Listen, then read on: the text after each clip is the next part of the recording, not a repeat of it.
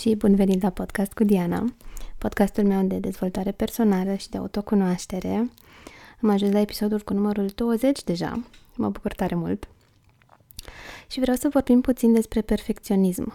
E o întrebare pe care o am tot primit-o, nu doar în ultima vreme, ci cam tot timpul, și anume dacă e bun sau este rău acest perfecționism.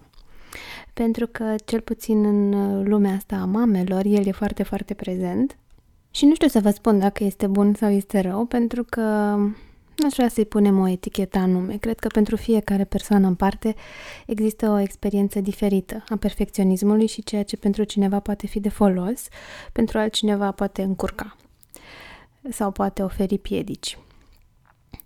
Dar uh, vreau să vorbim un pic la modul general și să vedeți voi ce vi se aplică din ceea ce o să vă povestesc acum.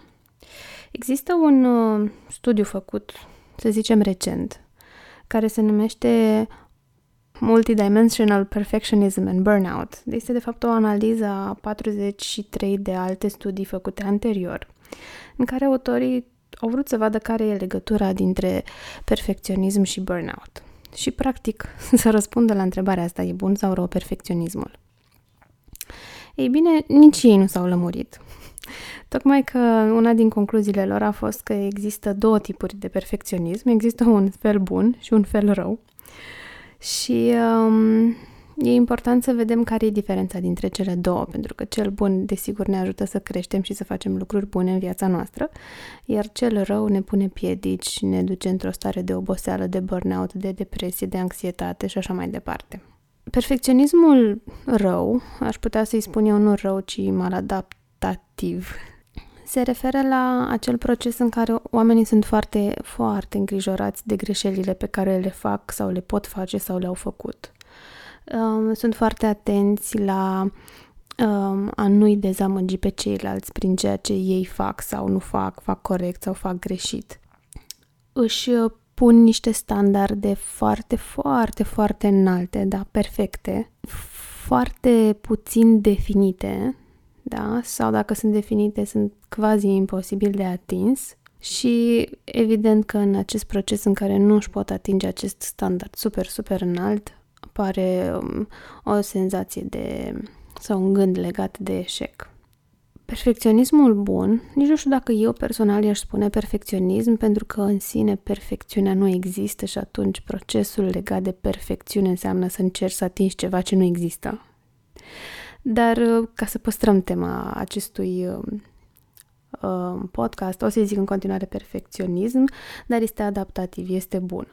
Uh, în cazul ăsta, focusul nu este pe perfecțiune, pe a nu greși, pe a nu dezamăgi, ci pe a face tot ce poți mai bine cu resursele pe care le ai în acel moment, da? Să luăm ca exemplu podcastul meu, momentan el nu este și filmat pentru că resursele nu îmi permit să o fac, da? nu am, să zicem, din punct de vedere tehnologic, o cameră suficient de bună să fac acest podcast video, așa că îl voi face doar audio. Dar astea sunt resursele pe care le am acum și cu ele lucrez, ceea ce nu înseamnă că pe termen lung nu se va schimba nimic sau nu voi avea alte resurse, dar aici și acum astea sunt resursele mele și cu astea lucrez eu. Uh, scopurile persoanelor care sunt într-un proces din ăsta de perfecționism bun sau adaptativ, dar scopurile um, sunt foarte bine definite, clar definite și sunt posibil de atins cu resursele din momentul de față. Iar principiul de bază după care se ghidează astfel de persoane nu este să atingi perfecțiunea, ci este să-ți atingi scopul, pe care anterior l-ai definit în așa fel încât uh, el să poată fi atins. Acum, dacă nu știți în ce direct sau în ce categorie vă aflați, o să vă dau câteva guideline-uri ca să vă identificați propriul stil de perfecționism, dacă el există sau nu există. Despre uh, perfecționismul pozitiv v-am povestit, pe scurt așa, o să mai revin. Dar uh, haideți să vă spun despre care sunt simptomele perfecționismului maladaptativ. Dacă identificați în voi o voce interioară critică foarte, foarte puternică, da, care vi se adresează și vouă, dar se adresează și către exterior. Asta este un semnal că sunteți într-un proces din ăsta perfecționist mal adaptativ. Noi în analiza tranzacțională vorbim despre driverul fi perfect. Dacă vrei să afli mai multe despre drivere, să știi că am povestit mai mult despre ele în episodul cu numărul 9 și poți să-l cauți și să-l asculți. Ele sunt 5 la număr, nu reiau, da, dă un, un play acolo. Uh, dar unul dintre ele este acesta fi perfect. Și spuneam în podcastul acela că fiecare driver are și părțile pozitive și părțile negative. E, în cazul perfecționismului mal adaptativ, driverul ăsta a fi perfect vine acompaniat de o voce interioară critică, care îți spune că dacă nu faci lucrurile perfect, nu ești suficient de bun sau de bună, ești incapabil sau incapabilă um, sau alte cuvinte rele pe care ți le adresezi și dacă nu recunoști vocea asta interioară critică și cum ți-o adresezi tu ție, um, poți să te gândești cum vorbești despre ceilalți atunci când fac o greșeală. Cel mai des persoanele care sunt într-un acest pe proces de perfecționism, um, când vor fi enervate de cineva care face o greșeală, o să spună, ah, prostul ăla, da? E ușor să identifici cuvintele pe care le adresezi celorlalți și e foarte, foarte, foarte posibil să ți le adresezi și ție. Deci ăsta ar fi primul simptom. O voce interioară excesiv de critică care nu se îndreaptă doar către tine, ci și către ceilalți. Și despre vocea asta interioară critică eu am mai vorbit, da? Și dacă vrei să asculți, îți recomand seria mea de podcasturi legate de încrederea în sine. Da, ele încep la podcastul cu numărul 13 și cred că se termină la podcastul cu numărul 17, ceva de genul. Sunt mai multe episoade, este practic un program de dezvoltare personală în direcția creșterii stimei de sine sau încrederii în sine. Al doilea simptom pe care l-am identificat în lucrul meu cu uh, clienții mei se leagă de o mentalitate de tip ori-ori, adică lucrurile sunt fie albe, fie negre. Există varianta în care e un standard aproape imposibil de atins, care trebuie atins, iar dacă asta nu se întâmplă, este un eșec. E o polarizare, nu pare să existe o cale de mijloc în care pot fi luate alte decizii, în care există flexibilitate, maleabilitate și așa mai departe. Și mentalitatea asta de tipul ori-ori care este un proces practic susținut de vocea critică interioară și un proces de bullying cu mine însă. Sunt ori bună pentru că am reușit să fac lucrurile pe care mi le-am propus inițial, ori sunt un eșec, sunt foarte proastă sau sunt foarte rea sau sunt incompetentă. Nu există calea de mijloc care să includă ambele fațete, da? Eu sunt atât bună cât și rea în același timp, da? Pot să-mi ating scopul făcând pe parcurs câteva greșeli și asta să fie ok pentru că produsul final este ceea ce am stabilit inițial că va fi. În acest proces, de multe ori, nici nu există un ori-ori, ci există doar eșecul, pentru că persoanele care au um, un nivel mal adaptativ de perfecționism foarte bine integrat în ei, vor ajunge să caute defecte chiar și atunci când își ating scopul. Am făcut mâncarea asta extraordinar de bună, toată lumea o laudă, dar a durat prea mult sau mie nu mi se pare că e bună, am pus prea multă sare sau am murdărit prea multe vaze. Întotdeauna există o critică care să diminueze din rezultatul final bun da, și să mă ducă în zona de eșec. Din nou și aici îți recomand uh, să asculți un podcast da, pe care l-am înregistrat pe această temă de a primi și a-ți oferi complimente uh, și nu critici, și anume uh, podcastul cu numărul 16, da, se numește Primești complimente și respingi criticile, dar știi să faci lucrurile astea pentru o persoană care are un nivel înalt de perfecționism mal adaptativ, procesul acesta e foarte dificil, dacă nu chiar imposibil. Un alt simptom este legat de justificări. Adică, atunci când uh, ceva poate nu funcționează sau nu funcționează așa cum mi-am dorit sau poate mi se pare mie că cineva a spus că nu funcționează, o să intru imediat într-o zonă de asta de defensivitate agresivitate, da, o să fiu defensivă. O să mă justific foarte mult, o să caut vinovați pentru ceea ce nu s-a întâmplat bine, da? Dacă voi ziceți că mâncarea mea e și foarte bună, eu o să zic, da, da, a durat foarte mult să o fac, sau da, da, uite, vasele astea în care am gătit-o nu sunt foarte bune și o să resping laudele voastre. Pe de altă parte, dacă voi veni și spuneți, băi, nu preț ai și bine mâncarea, eu o să intru într-o zonă de defensivă. Da, da, să știi că nu e vina mea, s-a oprit focul, s-a oprit apa, s-au stricat vasele. Intru într-o zonă în care justific mai mult decât este nevoie, ceva ce poate nu ar fi cazul să, să fac. Și asta pentru că persoanele cu nivel ridicat de perfecționism mal adaptativ nu primesc bine criticile. Și din cauza asta de multe ori există și vocea critică interioară foarte puternică. Mai bine mă critic eu pe mine, de la bun început, decât să-i dau șansa celuilalt să mă critique pentru că eu știu ce o să spun despre mine și sunt într-o zonă de confort. Am făcut asta de multe ori, știu cum se face și așa mai departe. Pe de altă parte, dacă vine altcineva cu o critică, s-ar putea să fie ceva ce eu să nu știu să gestionez.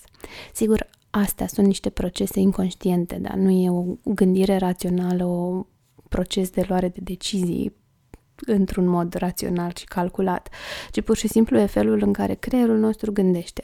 E mai bine să mă critic eu pe mine, pentru că știu cum se face în zona de confort, decât să vină ceva imprevizibil din exterior. Da, știm foarte bine, sau dacă nu știm, aflăm acum. Um, pentru creier e foarte greu de acceptat imprevizibilitatea asta, indiferent dacă e bună sau rea.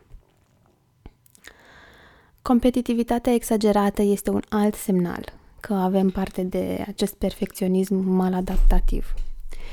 Uh, și pentru această competitivitate exagerată putem să mulțumim parțial și societății care o încurajează, pentru că mulți dintre noi am crescut într-un mediu în care conta foarte mult ce face celălalt, um, ce facem noi mai bine sau mai rău decât face celălalt. Dar tu cât ai luat la școală, da, Exulescu, cât a luat? Sau profesorii ne spuneau, uh, uite, ți-am dat șapte, dar eu știu că ai fi putut să iei mai mult, uite, colegul tău de bancă a luat mai mult, da, și e un proces care încurajează această competitivitate, care e foarte, foarte prezentă într-un proces de perfecționism adaptativ, tocmai pentru că persoana se raportează la ce se întâmplă în exterior mai mult și mai puțin la procesul în sine de a face lucrul respectiv. Frica de eșec, da, e iar foarte prezentă cum ziceam și mai devreme. Aici, în cazul unei persoane care are parte de acest perfecționism negativ, eșecul sau o greșeală este un eșec, nu este o oportunitate de a învăța sau de a schimba direcția. Lucrurile trebuie să iasă bine din prima. Dacă nu ies bine din prima, atunci e o mare, mare problemă la mijloc și ce facem în momentul ăla? Multe persoane renunță la prima greșeală, au renunțat și nu continuă, alte persoane continuă, dar cu un nivel ridicat de frustrare și de lipsă de încredere în sine și de dezamăgire față de sine și cu vocea critică foarte, foarte activă.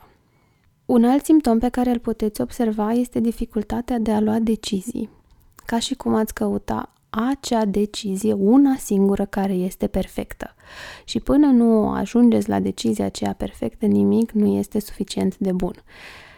Și de fapt, cred că asta este cheia, termenul cheie, suficient de bun versus perfecțiunea sau versus perfecționism.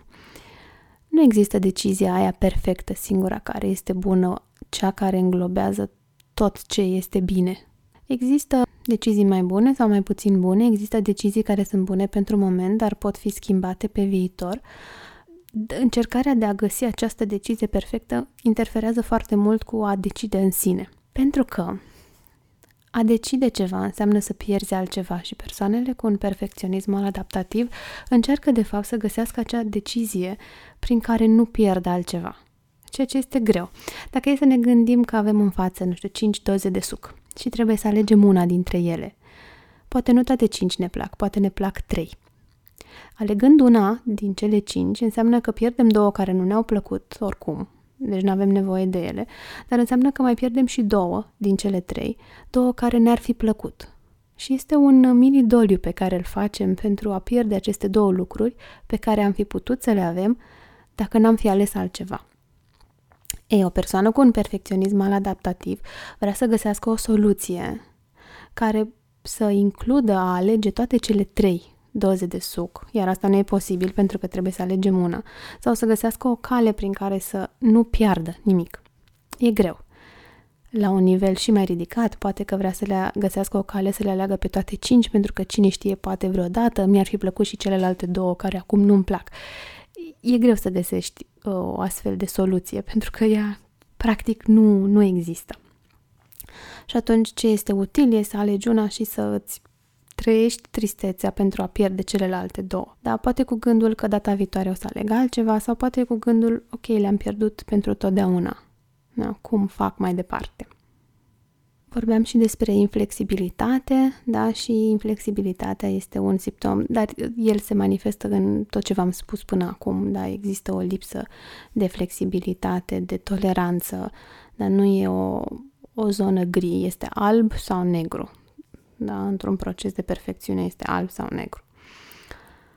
Acum, dacă vorbim despre driverul fi perfect, ziceam că există părți pozitive și părți negative. Da? Părțile negative sunt astea pe care vi le-am spus până acum, dar există și părți pozitive în a vrea să faci lucrurile perfect. Înseamnă că le faci bine. Da? O persoană care are această doză de perfecționism, dacă reușește să facă lucrurile, da? dacă trece peste acest proces de luare de decizii, o să ajungă să le facă bine.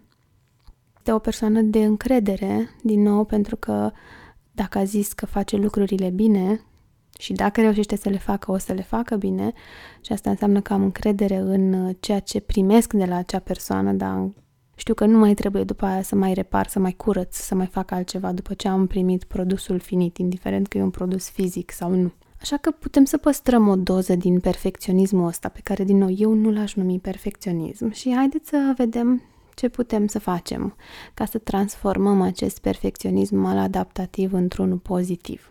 În primul și în primul rând să lucrăm cu vocea noastră critică, care ne ceartă, ne vorbește urât, ne înjosește de multe ori și să vedem care este buna intenție acestei voci critice. Dar buna intenție este că ea vrea să ne protejeze de a face greșeli, poate, sau de a fi respins de o societate dezamăgită de rezultatul negativ pe care eu l-am făcut pentru că nu am acordat suficientă atenție perfecționismului sau cine știe ce alte intenții pozitive are vocea asta critică. Orice voce critică pornește cu o intenție pozitivă.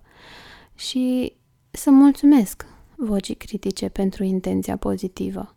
Să-i transmit chiar iubire. Și apoi să găsesc alte, alte metode de a transmite același mesaj într-un mod pozitiv și constructiv. De exemplu, îți mulțumesc că ai grijă de mine să nu fac greșeli. Știu că în trecut ar fi fost îngrozitor să fac o greșeală. Și acum am 35 de ani și e ok să greșesc. Da, e ok să învăț din greșelile pe care le fac, nu mai sunt în pericol dacă fac greșeli, sunt în siguranță. Și îți mulțumesc că ai avut grijă de mine atâta timp. De aici mă descurc. O altă metodă de a transforma perfecționismul negativ într-unul pozitiv este a muta concentrarea din rezultat pe proces.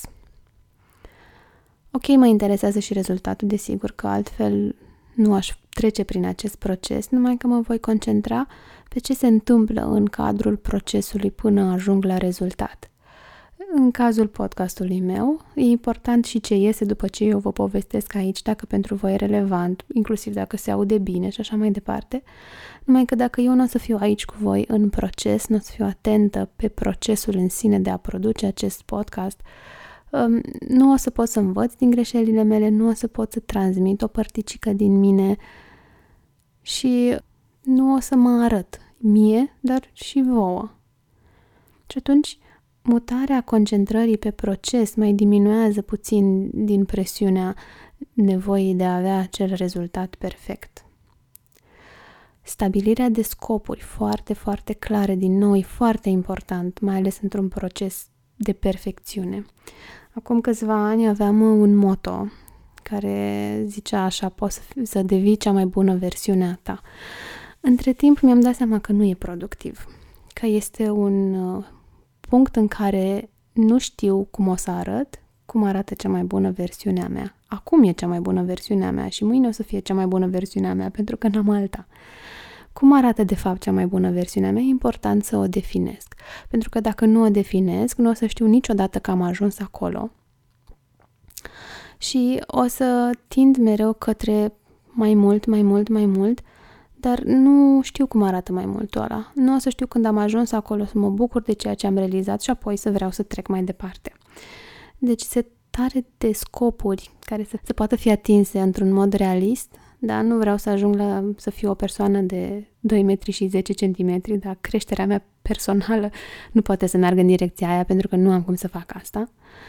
Um, să fie clar definite da, vreau la sfârșitul procesului meu de dezvoltare personală sau la sfârșitul procesului meu al proiectului sau whatever să ajung în punctul ăsta, o să arăt așa, o să fiu așa, o să gândesc așa, o să se întâmple asta la sfârșit. Deci ele trebuie să fie foarte clare ca eu să știu ce am de făcut să ajung acolo și să-mi dau seama când am ajuns. Foarte important. Pentru că altceva ce vă recomand este să vă sărbătoriți reușitele Chiar dacă observați că vine un gând care zice da, dar, puteți să-l ascultați și apoi să îl reformulați. În loc de da, dar, îți spuneți și. De exemplu, mâncarea asta a ieșit foarte bună. Da, dar am gătit-o într-o oală îngrozitoare și parcă simt un pic gustul da, de vas. Ok, mâncarea asta este foarte bună și am gătit-o într-un vas care nu e foarte potrivit. Da, dar tinde să-mi anuleze reușita și înglobează părțile pozitive și părțile negative ale unei experiențe care există, dar nu e doar aspectul pozitiv, nu vreau să ne concentrăm pe o pozitivitate din asta nocivă, toxică, care nu vede părțile negative, ci să ne concentrăm și pe a include părțile negative în părțile pozitive. Și asta înseamnă că o să ne fie mai ușor în timp să acceptăm feedback-ul sau critica celor din jur. Din nou, despre critică am mai vorbit. E important să nu ne expunem într-un mod vulnerabil într-un cadru în care nu ne simțim ok. Dacă nu vreau să primesc critica cuiva, pot să o resping da? mai ales dacă simt că nu vine dintr-o zonă care vrea să mă ajute, ci dintr-o zonă de altă voce critică din exterior și am voie să cer ce fel de feedback vreau. Despre podcastul, podcastul ăsta eu vreau să-mi spuneți cum vi se pare din punct de vedere al părții tehnice. Da, ăsta este feedback-ul pe care vi-l cer și mă aștept să mi-l dați. Iar dacă o să vină un feedback despre cu totul și cu totul altceva, da, despre cum sună vocea mea, am dreptul să-l resping pentru că nu asta mă interesează pe mine acum când cer un feedback din partea cuiva și îl cer pe o zonă anume, o fac pentru că eu vreau să cresc în zona aia și celălalt trebuie să respecte zona pe care eu vreau să o cresc. Dacă vrea să-mi spună și altceva, poate să-mi ceară acordul. Uite, eu aș vrea să-ți povestesc ceva și despre, sau aș vrea să te întreb ceva și despre, ai fi de acord? Este vorba de limite, de setări și acceptări de limite. Critica poate să fie constructivă atâta timp cât nu e invazivă și atâta timp cât ea este cerută. Dacă știți că vă e greu să cereți orice fel de critică sau de feedback, puteți să o faceți um, cerând sprijin cuiva. Uite, stai lângă mine când oamenii ăștia o să-mi spună cum li s-a părut. Ține-mă de mână sau fii aici alături de mine sau ascultăm supărările. E important să nu trecem singuri printr-un proces care ne e greu. Putem să depășim această, acest perfecționism negativ și făcând asumat câte o greșeală pe zi. Asta e un exemplu grozav și pentru copii, mai ales dacă avem zona asta de perfecțiune, ei nu ne văd niciodată greșind, pentru că avem o abilitate extraordinară, unu, ori de a nu greși, ori de a uh, masca foarte bine greșelile, e, pentru ei dar și pentru noi, e o ocazie bună să vadă cum reparăm greșelile. Da? Fac o greșeală asumată, mi-am hotărât în fiecare zi să greșesc câte ceva, astăzi o să scap un nou pe jos și apoi o să curăț. Pentru creier e foarte important să facem asta pentru că astfel el vede că nu e nimic dramatic în urma greșelii ăsteia. Am greșit, am reparat. Putem să ne continuăm viața. Și sunt sigură că și voi mai aveți o grămadă de alte metode pentru a transforma perfecționismul negativ într-unul pozitiv. Da? Atenție doar să nu vă duceți în zona de a evita să faceți lucruri, pentru a evita emoțiile astea grele care vin cu legate de greșeli sau de eșec într-o zonă de perfecționism negativ sau maladaptativ, pentru că de multe ori se întâmplă și asta. Oamenii evită să mai facă lucruri din frică. Aș vrea să le recapitulez ca să-ți rămână mai clar în minte ce ai putea să faci ca să transformi perfecționismul maladaptativ într-o zonă de ha, perfecționism pozitiv sau flexibilitate reușită. Da? Concentrează-te pe proces mai mult decât pe rezultatul final. Cere feedback-ul pe care ți-l dorești și respinge-l pe cel pe care nu l-ai cerut și caută să primești sprijin în timp ce primești acest feedback. Stabilește scopuri foarte bine definite. Poate că ăsta e primul pas pe care poți să-l faci. Uh, sărbătorește succesul și reușita. Transformă un da, dar într-un și. Și asumă să faci câte o greșeală pe zi. Vezi cum poți să o repari. Ok, asta este podcastul meu de astăzi. Dacă aveți gânduri pe care vreți să mi le transmiteți, um, întrebări, alte idei de podcasturi, orice, e deschis la orice fel de feedback, îl primesc pe oricare. Puteți să-mi scrieți pe Diana Arond, dianavijulie.ro și ne vedem săptămâna viitoare cu un alt episod din Podcast cu Diana.